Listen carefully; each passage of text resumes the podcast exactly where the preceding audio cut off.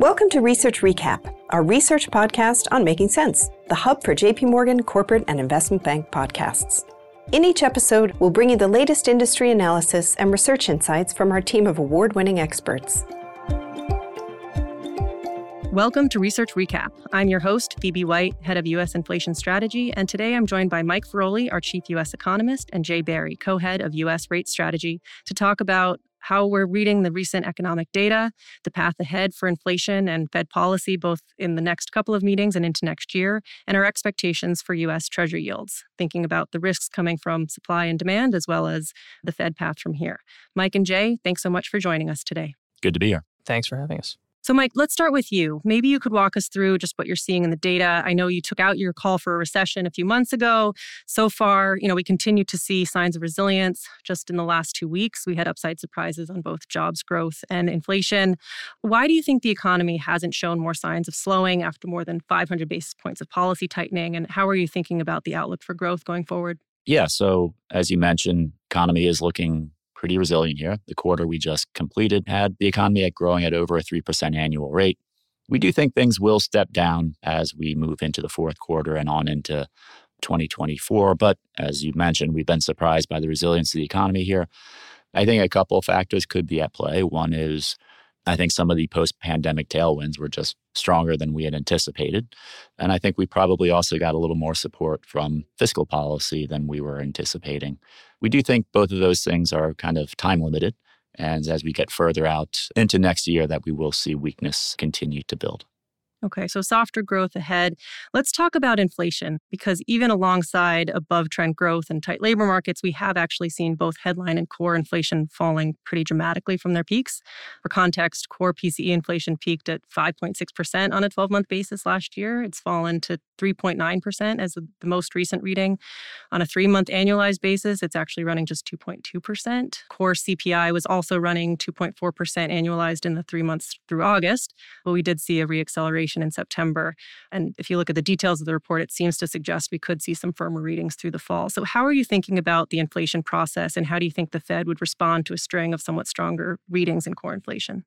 Right. So as you mentioned, we have had this disinflation occur alongside resilient growth.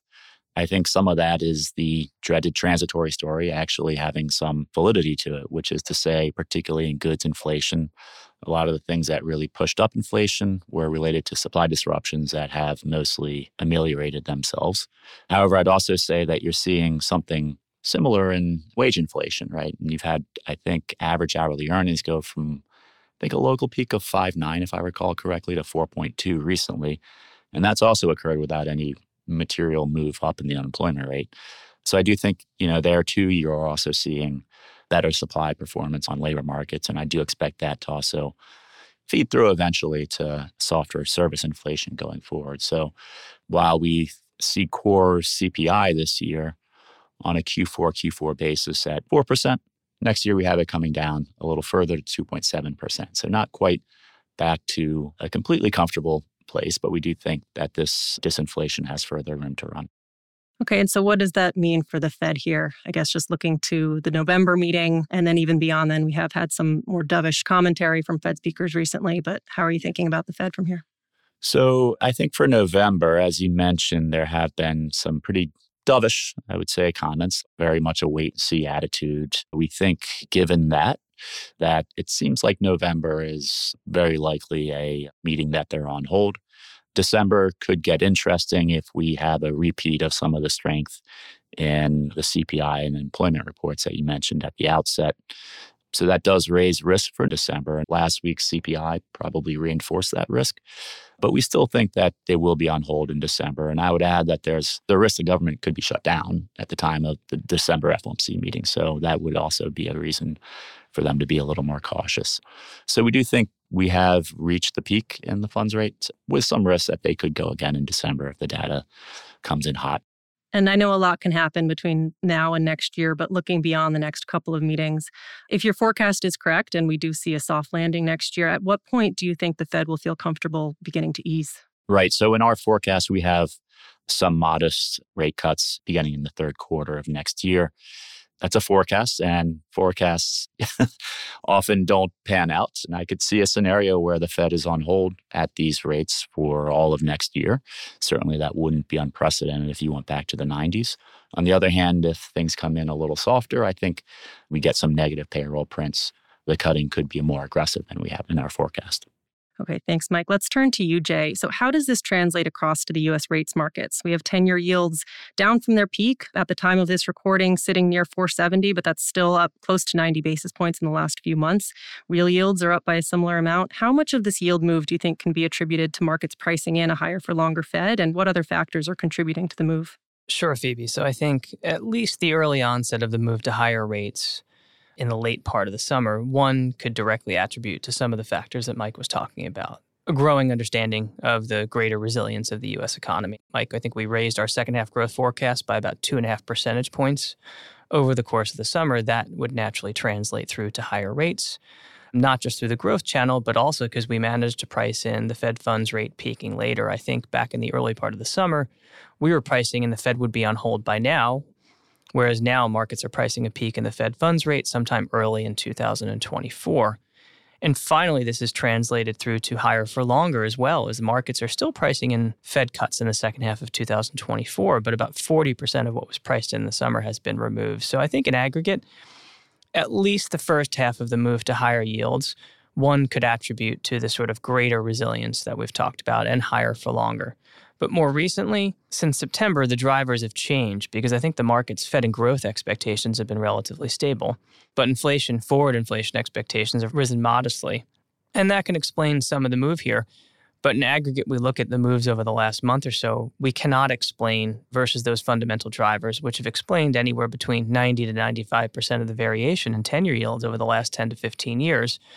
We can only explain about fifty percent of that move. The remainder is unattributed, and I think one could talk to it more about in the context of some term premium. And it means that long-term Treasury yields are now more dislocated from these fundamental drivers than they've been at any point over the last year. The last time we saw a similar dislocation was in the fall of two thousand twenty-two, when we were going through hawkish developed market central bank policy shifts, but also the U K L D I deleveraging. And prior to that, we really need to go back to either the spring of two thousand twenty or potentially the summer of two thousand thirteen and the taper tantrum to see the magnitude of divergences that we are seeing right now. So while in aggregate, we can see fundamentals driving a lot of this move, it cannot explain all of it, and at least the last thirty-five to forty basis points seems to be away from the fundamentals. So I know you've written a lot about sort of the supply and demand imbalance in the Treasury market and how that could be contributing to higher term premiums. So how do you think about where yields are headed from here when we have a Fed potentially on hold, but these factors that are sort of pushing term premium higher? I think ordinarily, if we start with the Fed and Mike's Fed outlook, that if we feel comfortable from here that the Fed is on hold, not just at the next meeting on November first, but likely on hold for the duration, that should be something supportive of yields peaking. And historically, in other Fed tightening episodes, that meant once the Fed was done, there's also scope for yields to decline. And in average, over the last thirty years, we have seen intermediate Treasury yields have declined sixty to eighty basis points once the Fed's on hold. Our case here has been the scope for yields to decline is smaller than it's been in the past. One, because Mike's talked about this inflation outlook and how it's likely to be persistently above two percent, at least through year-end next year, which is translating to a Fed that will be on hold for the better part of the next twelve months, because on average, over the last thirty years, the Fed's been lowering rates within seven or eight months of that last hike.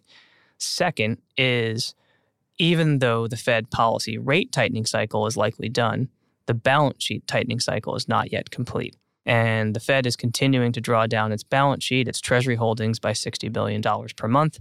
Mortgage holdings have been falling by about twenty billion dollars per month.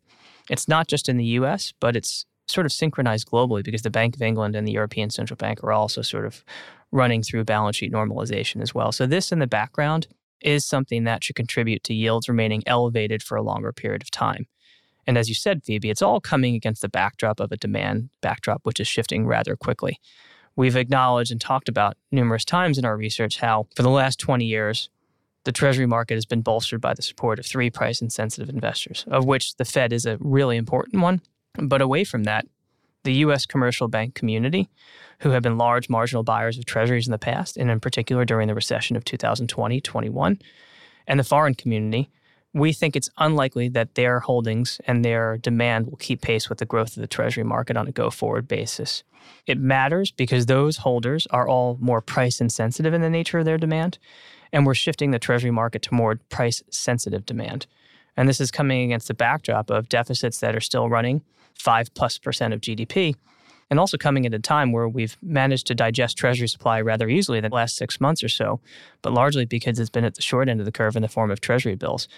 The Treasury is at the early stages of increasing long-term coupon auction sizes, and we think that this is going to mean that Treasury duration supply is going to increase by about thirty percent between two thousand twenty-three and two thousand twenty-four. So when we put the pieces of the puzzle together, it all makes us think that over the medium term, long-term rates, even though the Fed's on hold, are going to remain more anchored at higher levels for longer periods of time.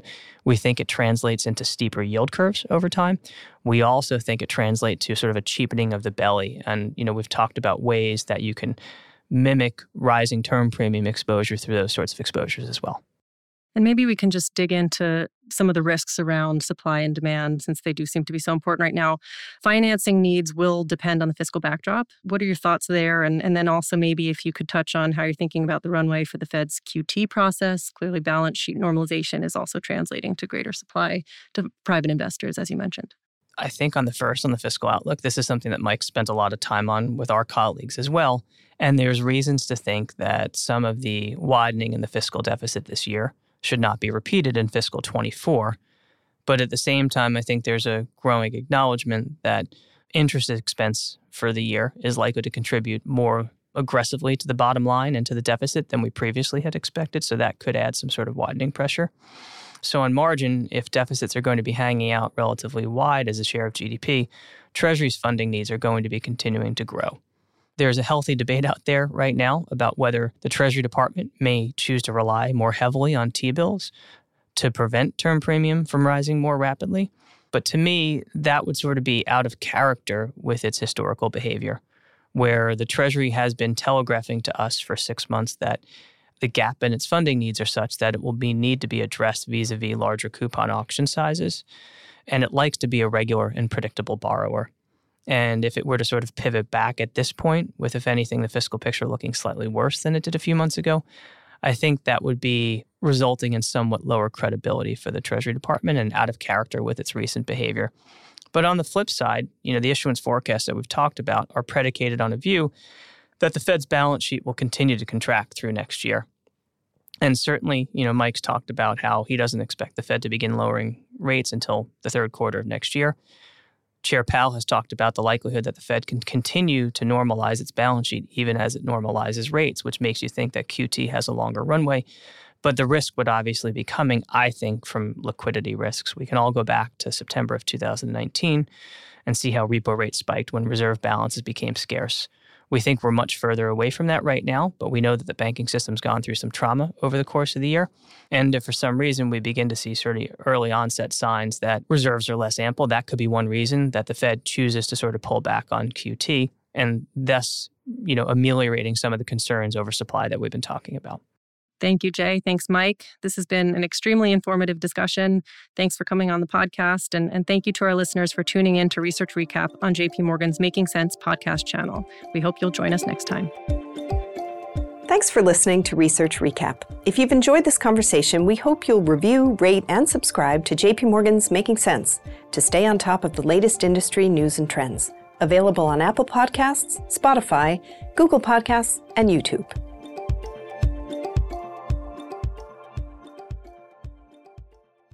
This communication is provided for information purposes only. Please read J P Morgan research reports related to its contents for more information, including important disclosures. Copyright twenty twenty-three, J P Morgan Chase and Co., all rights reserved.